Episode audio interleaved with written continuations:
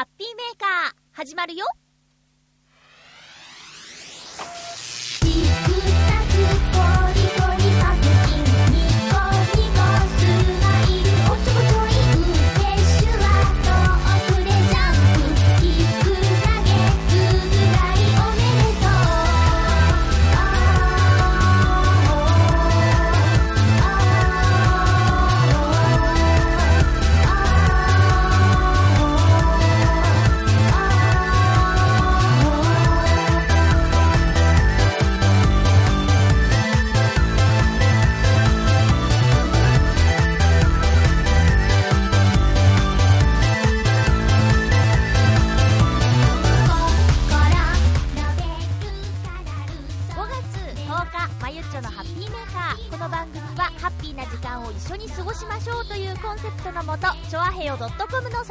お届けしております。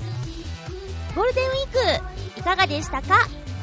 じゅう連休した人もそうじゃない人もですね、えなんかこう働いてる人も電車が空いてたり、あのみんな休んでるのかなみたいな、ちょっと違った空気のいっしゅうかんぐらいじゃなかったんじゃないかなと思います。またね、なんか長く休んじゃった人はあこれからねまた毎日連休のない日々が続くのかって、次もしいっぱい休める日があるとしたらお盆休みとかになっちゃうんでしょうしね。それまで、えー、結構暑くてね大変な日々になると思いますけど、体には十分気をつけて過ごしてくださいね。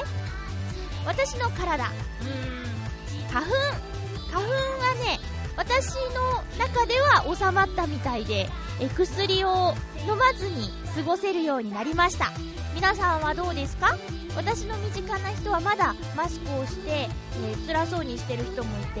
えー、何々花粉何々花粉に弱いかによって、えー、まだしんどい人もいるようですね、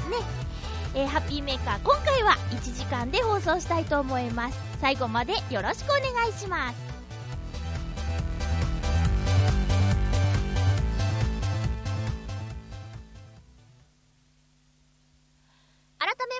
ハッピーまゆっちょこと天瀬まゆです。うーん前回の放送さんじゅっぷんかん、そして ビージーエム をつけて放送してみたんですけど、えそれに関するリアクションが全くござらんのであるよな、なんだろう、えーと別になんとも思わなかったって感じなんですかね。えーへーなんか例えば ビージーエム に関して、えー、リアクションがあればこれからもつけようかなとか、えー、とあとさんじゅっぷんの方がサクッとしてていいよっていう意見があったら、えー、それでもいいかなとか思ってたりしたんですけどね、えー、とちょっと ビージーエム の方の音がちっちゃめだったんじゃないかっていう意見は身内からいただいたんですけどね、えー、身内っていうのはチョアヘヨの、えー、チョアヘヨといえば、えー、と私この週末ですね、えっとね、えー、ミクシーの中にあるチョアヘヨ .com のコミュニティがあるんですけど、そこの副管理人を任命させてえん任命していただきました任命されましたか。えっと、えっと管理人はイタジェラのカズチンなんですけど、えっと副管理人が不在ということで、えー私やらせていただくことになりましたが、あのー、この番組のリスナーさんの中でミクシーやってる方はぜひチョアヘヨ .com のあれチョアヘヨ .com のコミュニティの方にね参加してもらえると嬉しいです。よろしくお願いします。あのー、私マイミクさんがねあのライブとかで知り合った方とか、まあ、いっかいしか会ってない方とかも含めてなんですけどひゃくさんじゅうなんにんいるんですよ。ひゃくさんじゅうちょいいるんですけど、あの皆さんにね、えー、コミュに入ってほしいっていうことを日記で、えー、呼びかけたにもかかわらず、あのチョアヘヨコミュの方は増えなかったというね、えー、とても悲しいことになっているんですけど、ちょっとよろしくお願いしますよマイミクの皆さん。えーとただね今そのチョアヘヨのコミュニティがあの果たして面白いかというとそうでもないというね、えー、これからみんなと一緒に活用法とかね、えー、探っていけたらなと思っています。せっかくあるものは使いたいなと。で、それに伴って、あの、ハッピーメーカーのコミュニティっていうのもあるんですけど、あまりこうね、分散してもしょうがないんじゃないかなと思って、えー、チョアヘヨのコミュがあるなら、ハッピーメーカーのコミュは、えー、なくても大丈夫なんじゃないかと。ハッピーメーカーのコミュで、えー、やろうとしてたことをチョアヘヨのコミュでやったら、まあね、回転が上がるっていうかね、えー、そういう風になるんじゃないかなと思って、ハッピーメーカーのコミュニティは、ごがついっぱいで閉鎖しようと思っていますので、えー、チョアヘヨのコミュの方にまだ入ってなくて、ハッピーメーカーのコミュの、えー、加入をしてくれている方はぜひお引越しの方をよろしくお願いします。えー、っとね、まあ、ごがつのとおかの放送なんですけどもね、あのー、私今月お誕生日なんですよ。ごがつのにじゅうろくにち生まれなんですけど、ちなみに陽一郎さんは。いつゆの陽一郎さんはごがつにじゅうくにちということでね、みっか違いなんですよ。へー。ね、えー、っと、チョアヘヨのね、あの、ホームページには、占いのコーナーがあるんですけど、その占いのところを見ると、あの、月ごとなんですよ、星座じゃなくて。で、ごがつ生まれっていうところに、ちょっとなんか頑張りすぎってへばっちゃうかも的なことが書いてあってね、せっかく誕生日月間なのになんかちょっとね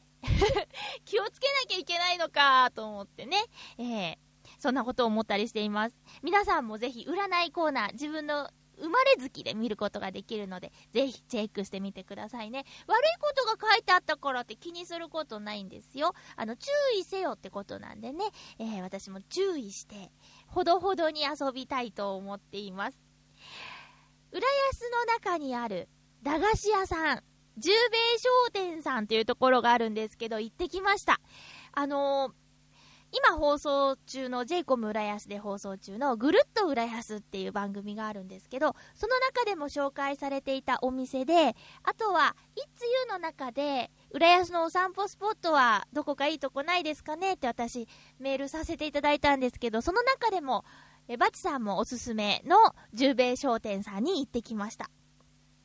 みんなの住む町には駄菓子屋さんって今でもあるのかな。もうもういわ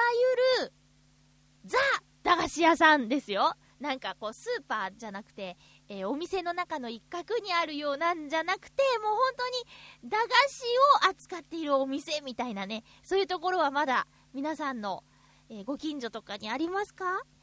私は岡山の倉敷出身なんですけど、あの家の近くには残念ながらそういうところがなくて、あの車でね行くんですよ。遠足遠足の時ってさ、あのにひゃくえん以内でお菓子を持ってっていいよっていうのあったんですけどね、そのにひゃくえんぶんを買いに行くために遠足の季節になると車で連れて行ってもらっていたお店があって、それがね、名前が麦畑っていう名前なんですけど、あのリスナーさんの中で岡山の、えー、倉敷の出身の方がいたら麦畑懐かしいって思ってくれるかな、覚えてる人いるかな、えー、割とね、あのー、行ってる人、同じ小学校とかで行ってる人多かったと思うんですけどね、えー、確か何年か前に あの、あるかなって車からなんですけど見たらなんかな、なかったように記憶してますけどね。近くまで行ったわけじゃないんですけどね、うん、そう、そんな私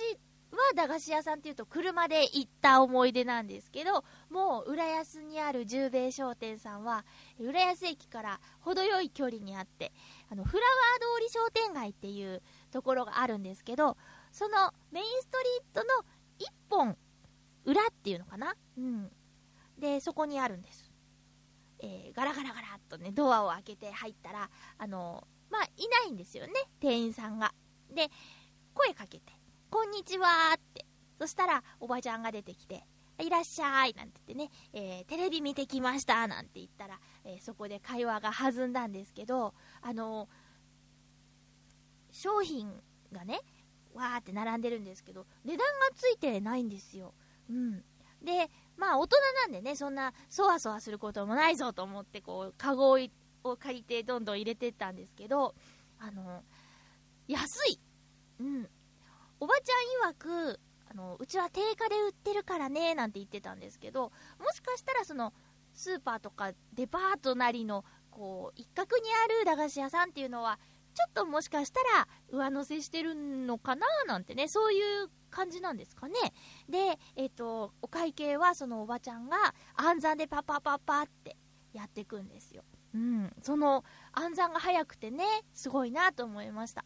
あのみんなの中で、えー、懐かしいなと思う駄菓子って言ったら何になるんですかね。私特に興奮したのがね、あのチョコレートなんですけど、えー薬が入ってるようなプラスチックのプラスチックうんプラスチックっていううんのプラスチックじゃないよね、アルミ、うーんとにかくパリってこうね、錠剤が入ってる薬の入れ物を想像してもらって、えそれに、えー、人気とかお稽古とかうーん友達とかなんかそういうの書いてあるんですよ。でチョコをパリってこう出すと裏紙に占いの結果がね、二重丸丸三角×みたいな感じで表示されてる、そう占いチョコっていうのがね、私が小学生の時からあったなと思ってすごく懐かしかったです。あとはね、うーん同じだなと思ったのはえっとえっとさくらんぼ餅、うん、四角いなんかちっちゃいいっセンチ角ぐらいのがバーって並んでるんですけど、それがね、あの爪楊枝も入ってて刺して食べるみたいなね、そのさくらんぼ餅もあって、えー、あとねあとね な, なんだっけなあの長いゼリーとか、あとうーアイスクリームのコーンみたいな中になんかちょっと入ってるみたいなやつとか、もうとにかくね、えー、面白くて、あとなんだのしいかうーんかば焼きみたいな感じの名前がついてるやつとか、まあ、よっちゃいかとかね、えもうすごい興奮してたんですけど、あのおばちゃんに聞いたらね、最近小学生って、えーと、値段とか決まってないらしいんだ、うん、お遠足とかのお菓子の値段、私たちだったらにひゃくえんとかっていうのがあんまりないんだって。全部とは言わないですけどね、うん、でなんだろう食べられるだけみたいな、そんな言い方らしいんですよ。だからね、あの駄菓子屋さんにお買い物に来るちっちゃい子っていうのはあんまりいなくて、えむしろ週末に大人が買いに来るっておばちゃんは言ってましたよ。うん、皆さんもぜひ浦安に遊びに来た際には懐かしい十兵衛商店へ、えー、ぜひ行ってみてください。私もまた行っちゃいそうです。おばちゃんとお話しするのも楽しかったしね、えー、おはスタっておはーってあの番組も取材に来たことがあるのよって教えてくれましたよ。えっと、興味のある方はぜひ行ってみてくださいね。さくらんぼ餅なんですけど、もうたまたまあのリアルスコープっていう番組であの工場潜入とかする番組なんですけど、その中であのさくらんぼ餅工場にね、えー、潜入してた回を見た直後だったっていうのもあって、実際に食べられてすごく感激しました。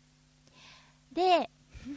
リアルスコープといえば皆さん見ましたか。あのえっと石川不良のナイスショットを担当している石川不良さんが出演しているそっくり館キサラに潜入する回があのこの週末放送されましたよね。うん、で、えっとあちさんも映るということであの見てました。チョアヘヨ本部でみんなで見てました。うん、すごい面白かったです。なんかあちさんってあの実際に取り上げられるシーンっていうのはやや短かったのかなって思ったけど、この シーエム に行くよっていう時の振りの時とかに映ったり、あとなんだオープニングから割と気になるあの人って言われてたり、え登場した後もなんかサバンナの高橋さんにあのツッコミを入れられてたりして、割となんか取り上げられてた時間は長かったんじゃないかなって思うと、あのすごく嬉しかったですけどね。そっくり館キサラ行ってみたいなと思ってたんですけど、この放送のおかげでまた人気が出て混んじゃうのかなとも思って、もっと早く行っとけばよかったっていう後悔はしちゃってるんですけどね、えー、面白いですね。あの特に好きだったのがね、あ、もちろんアーチさんが大好きですけど、アーチさん、石川不良さんが大好きですけど、電車のあのー、声真似をしている方がすごい面白かったなと思って、うん、すごいあのね ジェイアール 公認なんですよ。モノマネ車掌さんっていう名札もついてるんですけど、えっと車内アナウンスもそうだし、あとなんだろう、録音されてる放送、車内放送、車内アナウンス、車内放送両方できるし、あの切り替えもすごいしね。でね、電車で ゴー シリーズはすべてその方が声をやってるとも言ってましたよ。うん、そんな方も出るし、歌真似も出るし、あと顔がそっくりさんとかも出るし、なんかね、あのお得な感じするんじゃないかなって、そっくり館木更に行ったらいろんな有名な方に会えた気分になるのかなって。で、あのお酒とか食べ物も出るお店なんですけど、舞台に向かって席が全部あのあるんですね。テーブルと椅子とが全部が舞台に向いてるっていう面白い作りだし、まあ一度行ってみたいねって、そのテレビを見ながらもみんなで言ってたんですけどね、えー、不良さんにもっともっと頑張ってもらいたいなと思いました。さあ、ちょっとオープニングが長くなっちゃいましたけども、今日もえっとこの後全部でいちじかん、うん、よろしくお願いします。まずはこのコーナーから参りましょう。ハッピートーク。今日のハッピートーク、テーマはおにぎりということでね、あのとってもシンプルなんですけど、なんかいろんな話題があるかなと思っておにぎりというテーマにしました皆さんありがとうございます。ちょっとね、今朝うーん、もしかしたらリアクションあるかなと思ってツイッターの方でもね呼びかけてみたんですけど、何人かの方がリアクションしてくださってありがとうございます。そっちもね、あの短めコメントなんですけど紹介したいなと思ってます。まずはうーんとえー、っとどうしよう、今日はね結構いただいているんだよ。はい、ハッピーネーム七星さん、ありがとうございます。まゆちょうハッピー、ハッピーおにぎり。昔はカツオとかシーチキンとか好きだったのですが、大人になって味覚が変わったせいか好きなものが変わりましたね。今は塩昆布と味噌いりこ、これが好きです。塩っ気のあるものが好きなのでしょうか。一番よく食べている気がします。ひょっとしたらおじいちゃんぐらいになったら塩むすびで十分とか言い出しそうです、私。ということでありがとうございます。味噌いりこっていうのがピンとこないんです。塩昆布なんかさ、知ってる？ シーエム のさささささささってやるやつ塩昆布町ってなんかあるんですよ。で、その塩昆布売ってて、それを使ったレシピを シーエム で紹介してるんですけど、きゅうりを刻んでタッパーにその塩昆布ときゅうりを入れてさんじゅうびょうかんガーって振ったら、それだけで美味しいものができるよみたいな、私大好きなんですけどね。えーっとえっとえっとえっとなんだっけ、シーチキン、カツオ、私ね、なんかね、みんなシーチキン好きだったんですよね。なんか専門学校の時のお弁当の時間とか、高校の時とかもそうかな。だけどね、シーチキンはあんまね好き好んで食べなかった気がします。うん。えっと、私先に言っちゃうと、なんか明太子とかたらことか梅干しとか高菜結びとか、あとなんだっけ、そんなやつが好きです。あ、鮭、鮭とか好きですね。シンプルなやつかな。なんかなんとなく、うん、えっと味噌いりこをちょっと調べてみたいなと思います。塩むすび、塩むすびが実は美味しかったりするんですよね。味覚が変わるっていうのはすごいよくわかります。うん。もしかしたらずっと食べてなかったシーチキンを今食べたらうまいって言って食べるかもしれないですけどね。え、ちょっと今度挑戦してみようかな。続きましてフクロウの騎士さん、ありがとうございます。まゆちょさん、皆様ハッピーハッピー。今週のテーマ、おにぎりについて。正直に言うと大してこだわりはないのですが、山歩きをしていた時にどうしてもどうしても梅か鮭のおにぎりを食べたいと心の底から思ったことがあります。きっと汗をかきすぎてミネラル不足になっていたのでしょう、笑い。あ、あと海苔が歯につくのがとても嫌いなので、海苔はなしか食べるときに巻くのがいいですね。それではということです。ありがとうございます。海苔が歯につくの嫌、すごい嫌です。うん。でもね、なんかあのー、私の親しい友達は言ってくれるので、ついてるっていいんですけど、なんかね、あんまり親しくない人だとちょっと私もなんですけど言いづらい言いづらいから、まあそうだな、知らずにそのままあははとかってえー、喋ってて、家帰ってんってこれずっとついてたのかなみたいなね、えー、そんなことを何度も経験したことがあります。私も海苔が歯につくの嫌です。うん。梅とか鮭とかやっぱそうですね、定番定番がやっぱ美味しいんですけどね。山歩き山歩き山歩きってなんか本格的なやつかな。うん。私の友達であの本を読むのが大好きな子がいてね、食事をする間も惜しいんだって。だからあの片手で食べられるものを食べるんだって。うん。お腹はすくらしいんだだけどあのお箸とか持って食べてると本を置かなきゃいけないって、それが嫌だからサンドイッチかおにぎりっていう子がいましたよ。その子のことをちょっと今思い出しました。袋のキスさんありがとうございます。こだわりはないえっと続きましては、うーん、コージアットワークさんありがとうございます。まゆっちょハッピーハッピーおにぎりと聞いて思い浮かぶのはありきたりですが具のこと。私の母の作るおにぎりで特徴的な具は明太子でした。普通じゃないかと思うでしょう。でもちょっと違うのは焼いてあったことなんです。パラッとほぐれるくらいに火を通した明太子は香ばしくとても好きな具でした。後に母にどうやって焼くことを思いついたの、思いついたのか聞いたら、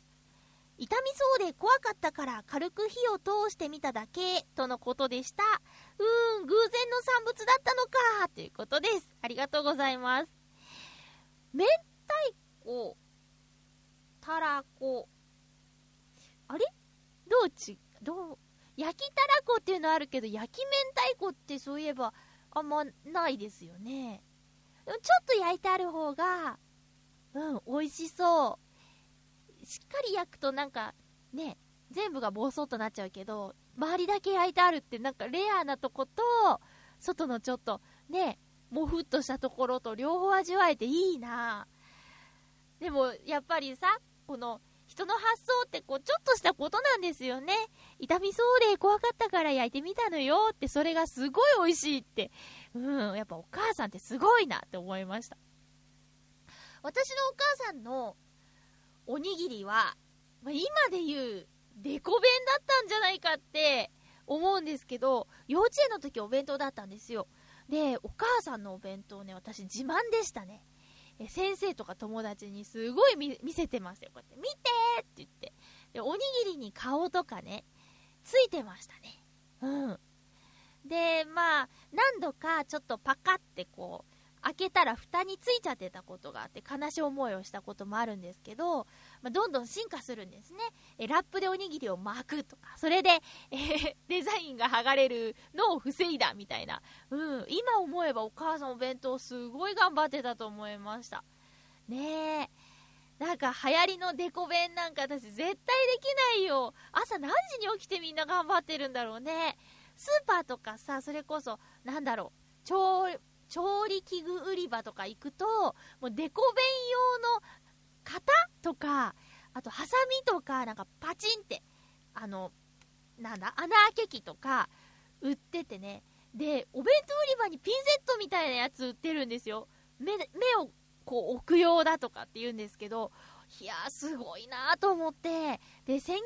婦の方なんて今ほとんどいないでしょ。お母さんもさ家事やって働いてたりするじゃん。パートなりなんなりね、正社員で頑張ってる人もいるけど、そんな中であんな凝ったお弁当を作るってね。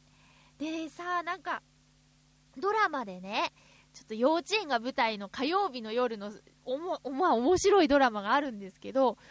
こうさ、なんかちょっと手抜いたりするとまたそれでお母さんに頑張ってないみたいなこと言われたりするのかなと思ったらもう怖いなと思って、愛情があればね、そんなデコらなくていいじゃないかと思うんですけどね。うん。デコなんとかはちょっとデコメールもできないぐらいなんで、デコ弁は無理だろうなと思います。男子的にはどうなんですか？もうお弁当作ったの持ってってって言われて、すっごいデコ弁だったらどうなんだろうね。うん、ここ同僚とかと一緒に食べるときはちょっと恥ずかしかったりするんじゃないのかななんて思うんですけどね。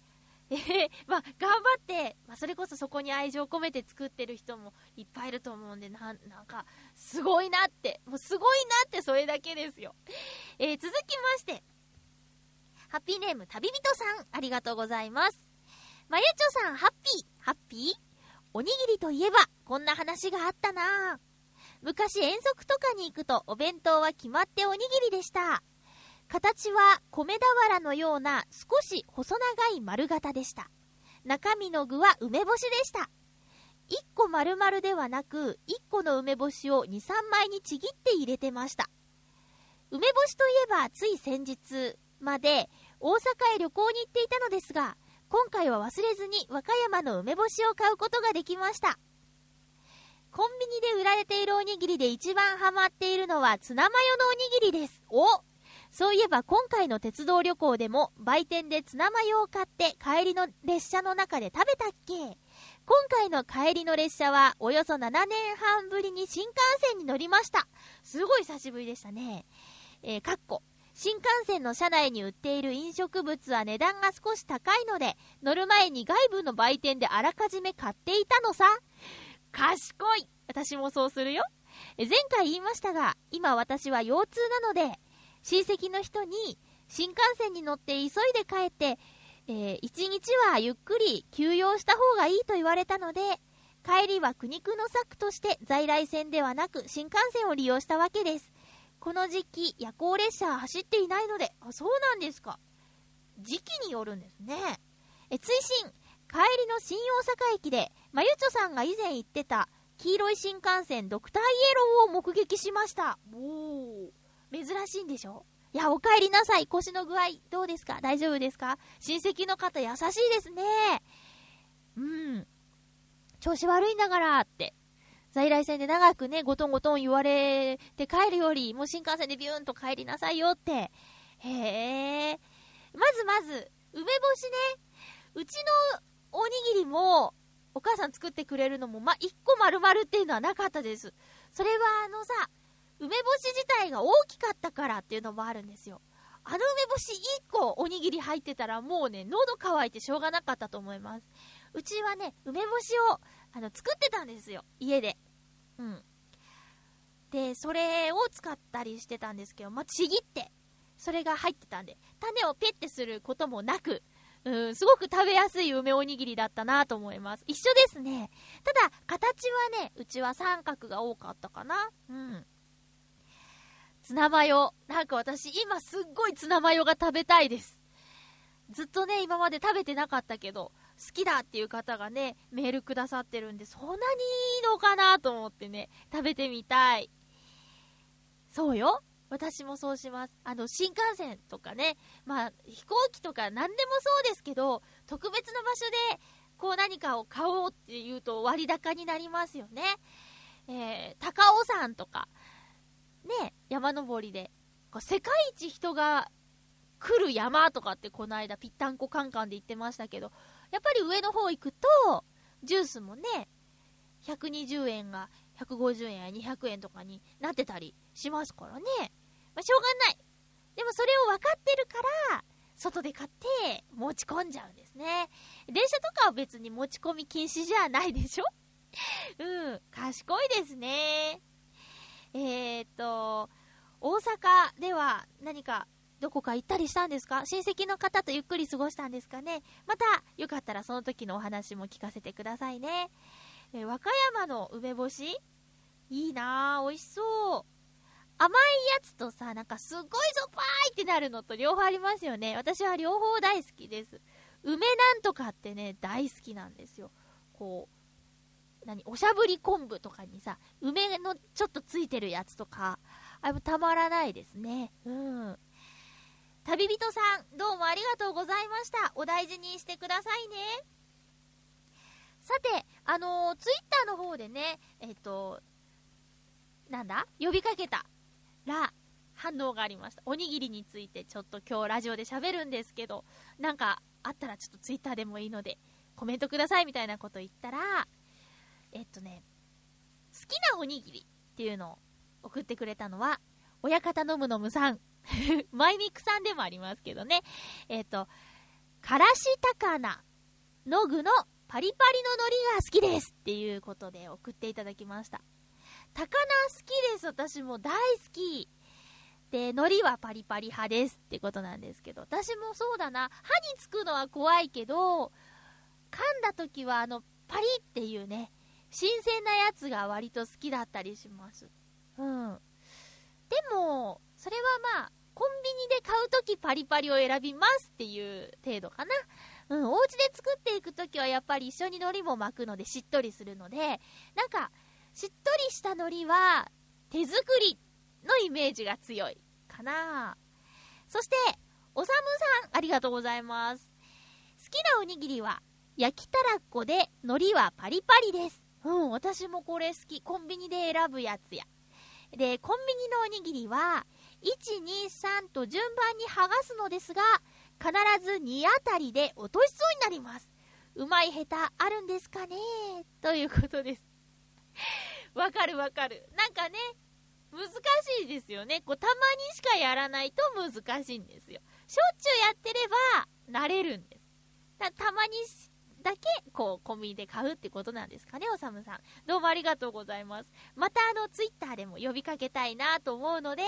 えー、メールするな、ちょっと、なんか時間もないしなっていう方は、ツイッターでもいいのでね、えー、お返事いただけると嬉しいです。どうもありがとうございます。さて、メッセージいただいていますよ。ハッピーネーム、カズさん、ありがとうございます。まゆっちょ、ハッピー、ハッピー、はいはーい。すごい元気。おにぎりは私の朝食です。仕事が休みの日以外は決まって朝食はアサリのしぐれ煮入りのおにぎりいっこです。おいしそう。いいですね。たまに具が鮭になることがありますが、朝食がおにぎりいっこは変わりません。決定事項です。おにぎりは飽きないから大丈夫さ。飽きない飽きない。好きです。ところで、まゆっちょの作るおにぎりの海苔は、焼き海苔、味付け海苔、どっち？おにぎりに巻く海苔は東西で違います。へえ、いや、えっと、ちなみに私は、うんと、おにぎりに具が入ってるから、味付け海苔は使いません。うん。もっと言っちゃえば、その時あるものっていうのもあるんですけど、でも、あのー、ね、そう、できれば海苔は、海苔の味がするやつ。海苔です。味付け海苔ではないです。えっと、おにぎりに巻く海苔は東西で違います。東は焼き海苔、西は味付け海苔。えー、そうなんだ。まゆっちょは岡山県出身で現在は浦安ですよね。西から東へ。うん。ちなみに東西のおにぎりに巻く海苔の境界線は三重県の亀山市となっています。我が家のおにぎりの海苔事情は、ある海苔を巻いています。一緒だ。こだわりのない両方派です。カズさんありがとうございます。こだわりない。ないないない。絶対っていうのはないんですけど、なんとなく、あの、そう、具の味があるからと思って、えー、うん、そうだな。味付け海苔よりは、焼き海苔を使った方がいいなぁとは思うんですけどね。うん。で、面白い。境界線っていうのがあるんですね。亀、亀山市、三重県亀山市。はあ、そうなんだ。あの、朝おにぎりいっこっていいですね。なんかこう、エネルギーになりそう。うん。で、なんかこう、具がいいな。アサリのしぐれ煮だよ。普通にはないよ。今、うちの冷蔵庫にはないよ。いいですね。カズさん、ありがとうございました。みんなの、こうおにぎりに家で作る時のおにぎりに巻く海苔の海苔はどっちですか？焼き海苔か味付け海苔か、うん、また教えてくださいね。続きましてにはちいちまるにはちさんです。ありがとうございます。まゆちょうハッピーハッピー。おにぎりにまつわるお話ですが、よく見かけるアンケートでおにぎりの海苔はしっとりとパリパリのどちらが好きですかというものがありますね。私はしっとり派です。ほう。理由は海苔がしっとりしているおにぎりは手製のお弁当で、パリパリしているのはコンビニなどで買ったものというイメージがあるためです。一緒。それはすごい一緒。おにぎりはやっぱり家で持たせてくれるものが好きだなと思ったりします。贅沢かもしれませんねということです。ありがとうございます。なんか先に言っちゃったかもしれんけど、うん、あのそうまさに私もそういうイメージです。なんかね、そうやっぱ手作りがいいなって思う時もあるんですけど、手作りイコール自分で作ってるってことになりますもんね、私の場合はね、うん、でもたまにこうパリパリのおにぎり食べたいなって思う時ありますね、うん、それはそれこれはこれでね、なかなか家で作ったおにぎりをパリパリの海苔で食べるっていうのは難しいよね。そのパッケージされた海苔を別にして持ってって改めて巻くとか、そういうことになっちゃいますもんね。結構手間じゃない？それってね、えー、手作りのおにぎりが嬉しいねってことでした。ありがとうございます。中に入れる具もそうなんですけど、私あの混ぜ込みご飯って、えー、よくしますね。その中に入れるっていうよりなんかふりかけみたいなやつをご飯にわーって混ぜ込んで、それでおにぎりにするっていう、そっちの方がなんか楽じゃんねえ、えー、そんな感じでした。皆さんおにぎりにまつわるお話をどうもありがとうございました。えー、以上ハッピートークのコーナーでした。続きましてはズームアップ。皆さん知ってましたか？えごがつ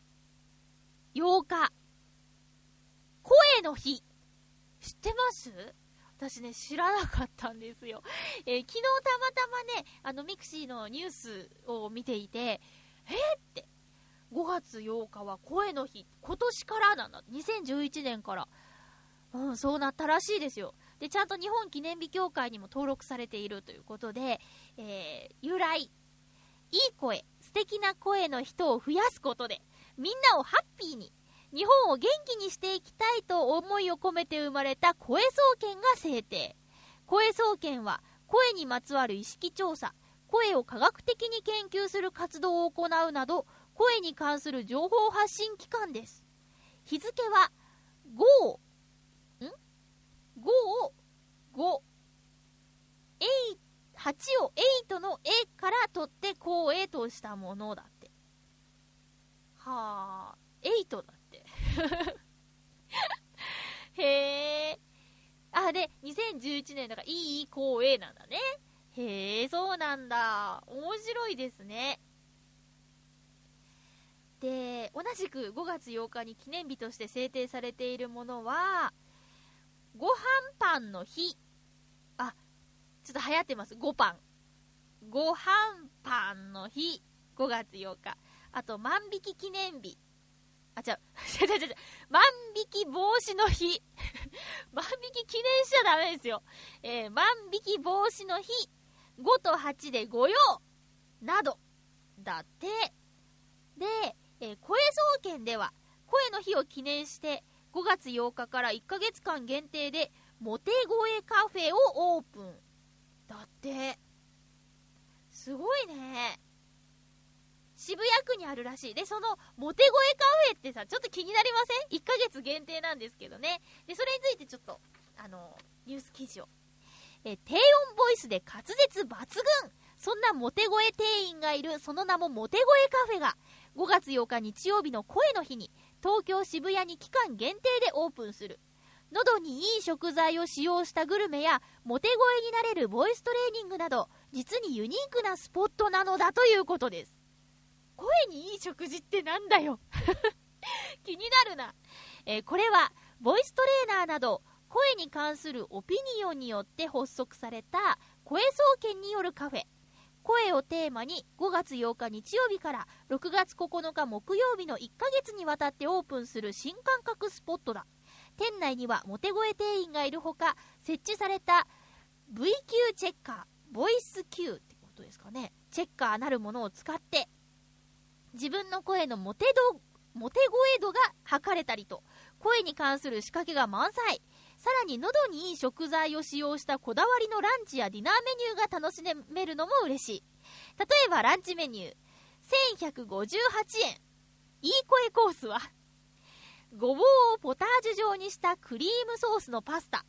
ごぼうのクリームパスタに柚子シロップをトッピングした滑らか杏仁豆腐やミニグリーンサラダ、ソフトドリンクいっぱいがついたメニュー。美味しそうですね。えディナーメニュー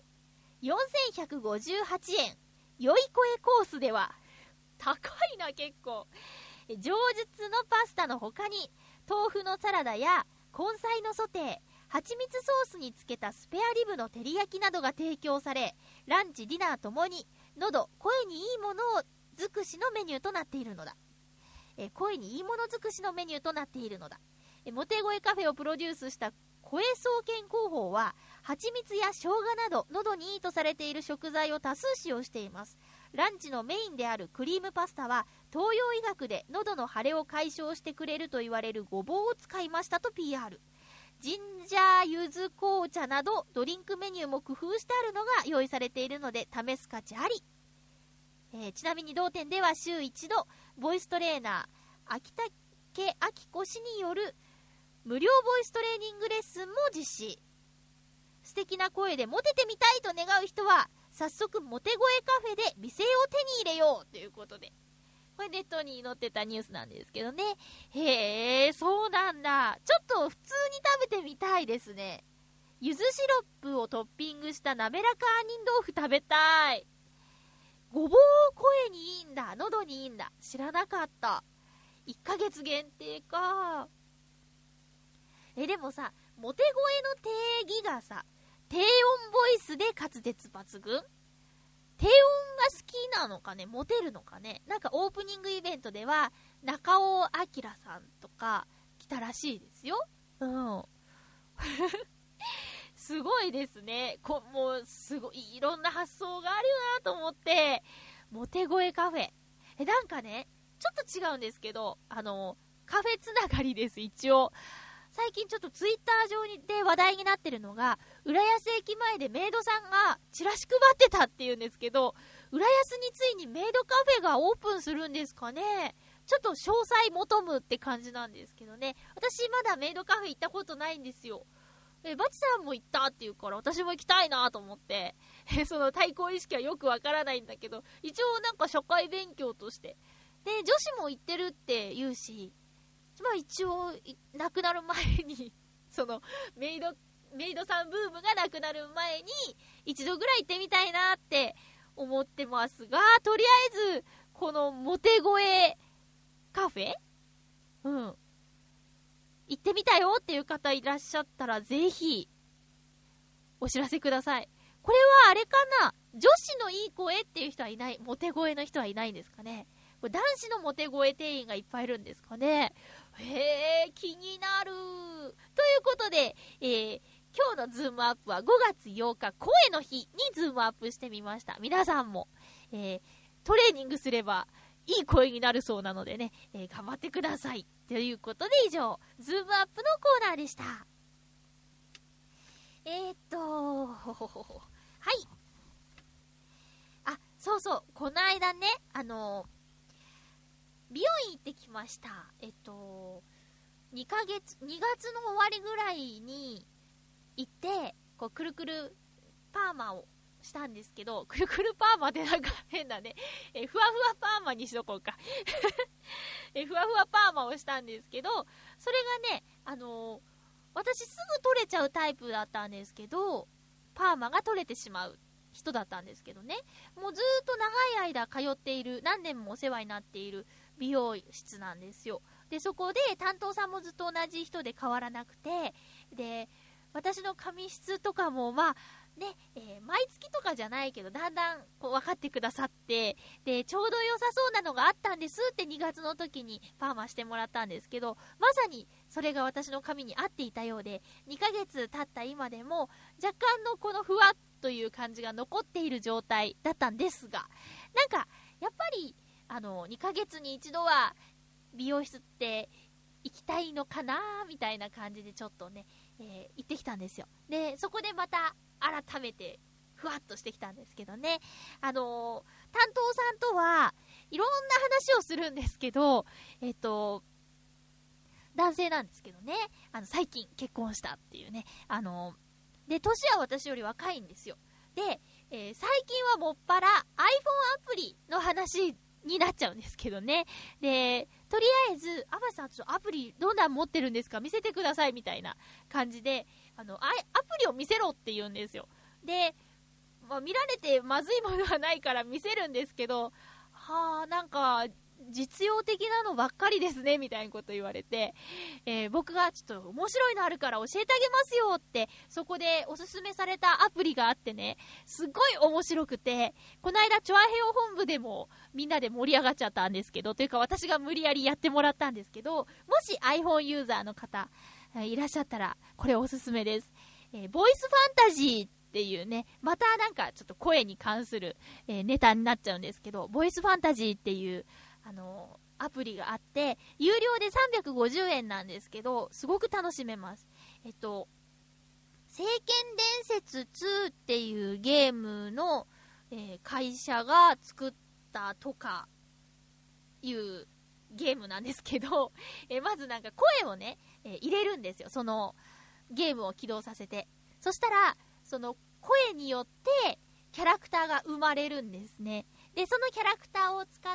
てえーと、対戦したり、コンピューターと対戦したり、あのユーザー同士で対戦したりっていうことができるんですけど、それがね割と面白い、見入っちゃうんですよね。その対戦、実際にそのゲーム中は動かせないんですけど、その自分の生み出した声で生み出したキャラクターと相手との戦いをついついこう動かせないのに見ちゃうみたいな。でそのキャラクターは保存ができてタッグマッチとかできたりするんですよ。ですごく今ハマってて、いろんな人の声を集めてるところなんですけどね、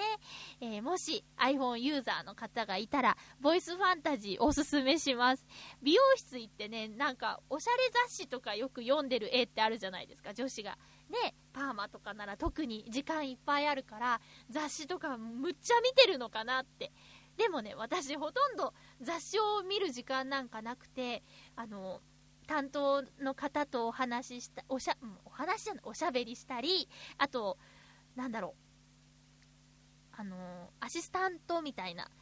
方と、もう若い女の人なんですけど、そういう人とちょっと話したり、もう美容室行くと楽しくってね。で、えー、その担当さんは、えー、浦安にもともとというかしばらく住んでて、今は引っ越しちゃったんですけど、ずっとあのホームタウン浦安っていう、私がナレーションしてて陽一郎さんが出演してた番組を見ててくださってて、で、えー、その担当さんの他のお客さんもホームタウンが大好きっていう方がいて、僕あのナレーターさんの髪を担当してるんですよみたいなことをその別のお客さんに言ったら、えーって喜んでくれるぐらい好きなんですよっていう話を前々から伺ってて、でついにこの間行った時はね、あのちょっとなんかせっかくなんでえナレーターの感じで一言くださいみたいな感じで、あの店で何をやってるんだみたいな、まあ、楽しいんですけどね、えそんなやり取りをしているんですよ。えっとね、浦安の駅から割と近いビサージュっていうお店なんですけど、えー、男性も結構来るし、あのお客さんすごく、えー、にぎわってます。結構いつもいっぱいで、えー、なるべく空いてる時に行っていろいろおしゃべりしてワイワイするのが好きなんですけどね、あの私が行った時にはなんかハンドマッサージを今あのごふんごふんでにひゃくじゅうえんでやってますって、片手ごふん片手ごふんでにひゃくじゅうえんですって言われたんです。で、えー、そんなに安いんですかって言ったら、しかもそのにひゃくじゅうえんは現金にするのでっていうことで、あもうそんなぜひやってくださいって言って、もうなんだろう肩をマッサージしてもらいながら、手をまたねオイルマッサージしてもらって、すごいお姫様気分を味わわせてもらっちゃったっていうね、え贅沢なひとときを過ごしてしまいましたけど、皆さんはあの行きつけの美容室とか床屋さんとかあるんですかね。えそこではあの多分いろんな話をすると思うんですけどね。あ、そうそう、雑誌もね一応置いてくれてるんですけど、私という人をとても分かってくれている店員さんなんですよ。だからね、多分さんじゅうだいぜんはんとかのね、あの女子が読むような雑誌っていうのは、こうなんだろう、風を受けた女性がふってかっこつけてるような表紙の雑誌とかを読みがちじゃないですか、多分ブランド物のカバンがバーって載ってたり、そしたらね、私がこう座ったらね、あの表紙に江原さん、スピリチュアルカウンセラーの江原さんが載ったやつとか、あとご当地スイーツ情報みたいな、そういう雑誌を置いてくれるっていうね。でも何年も通ってると、そういう、うー、こう肩肘張らずにいけるっていうのがいいですよね。なんか美容室とかっておしゃれなね感じじゃないですか、こうシャンとしていかなきゃみたいなのあるんですけど、いつもこうバカな話をできる、えー、すごく大好きな美容室です、えー、そんな感じです。なんかなんかね、あのこのままでいいのかっていうのはね、さんじゅうにを目前にしてちょっと思ってますけどね、えー、秋頃に断捨離をして、えー、洋服をね割と処分したんですよ。まあそれをちょっと今んとこあのーはーって気づくと、この春先に着る服がないぞっていう、今ちょっと困った状態なんですけど、なんだろう、このじゃあ改めて服を買おうっていう時にどんな服買おうかなっていうのは、多分今まで通りのノリでいくと、うーんね、それでいいのかなとかね、もうちょっとお姉さんっぽい服を買った方がいいのかなっていうのは今ちょっと悩み中なんですけど、まあそんなね自分に無理してもしょうがないしねなんかなんかそうね、もうそろそろそう服を買いに行かなきゃって思ってます。あのなかなかさ、通販の雑誌見るの好きなんですけど、実際にお店に行ってよし買おうっていうのがすごく苦手でね。でもね、ほんとね、そろそろ切羽詰まってきたので、え用意したいなと思っています。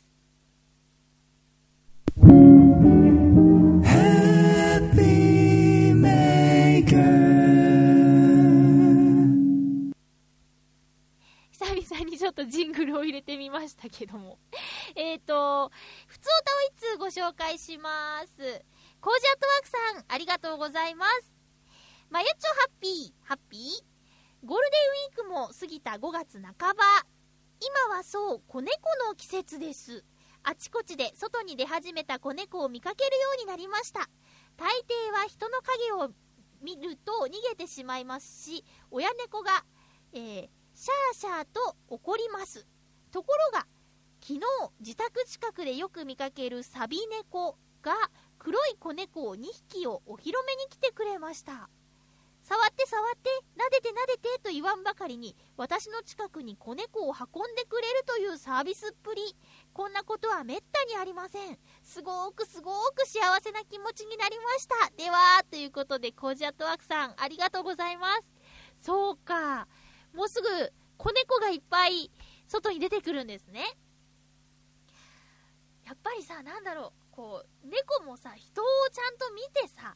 信頼できるかどうかっていうの分かるんだろうね。コジャットワークさん、こうね猫の写真を撮ってるけど、ちゃんとこう猫にとっていい距離感で接してるっていう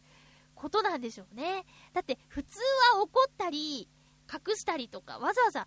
連れてきたりなんかしないっていう猫ちゃんがね、えもう触って触ってなんてなかなかないですよ。ムツゴロウさんかコージアトワークさんかっていう感じですよね。そっか、なんかね、猫子猫かわいいよね。ほんとコロッコロしててさ、私の使ってる駐輪場でもね、よく子猫が現れますけどね、今年も会えるのかな。気をつけて見てみよう。で、その時はそうね、怖がらせないように距離を保ってね、えー、行かなきゃいけないですね。えー、見ました、コージアットワークさんの猫ブログにね、えー、この時の黒猫ちゃんの写真が載ってましたよ。すごい可愛かったです。お母さんもちゃんといて、横にこう並んでる写真とかね、えー、このお話、コージアットワークさんの気持ちが伝わってくるような写真がありましたよ。ぜひ皆さん見てみてくださいね。コージャットワークさんの、えー、猫写真ブログがありますので、ぜひご覧ください。えー、ということで、次回の予告をさせていただきます。次回はごがつじゅうしちにちの放送です。えー、収録はごがつじゅうごにち日曜日の予定です。テーマは、あなたの身近にいる頑張りストということで、えーあなたから見てこの人頑張ってるなーって思う人のことを教えてください。よろしくお願いします。こうなんかその人の頑張りを見てると自分も頑張りたくなるような、そういう影響を受けるような人、会社の上司とか部下とかでも、あと友達とかでもいいんですけどね、そういう人のことを教えてください。その他ふつおた、あとハッピーちょうだいなどなど、いろいろと募集していますよ。よろしくお願いします。えー、っと、えー、ごがつのもうそっかじゅうなななかばですね。えー、っとお誕生日が近づいてきましたけども、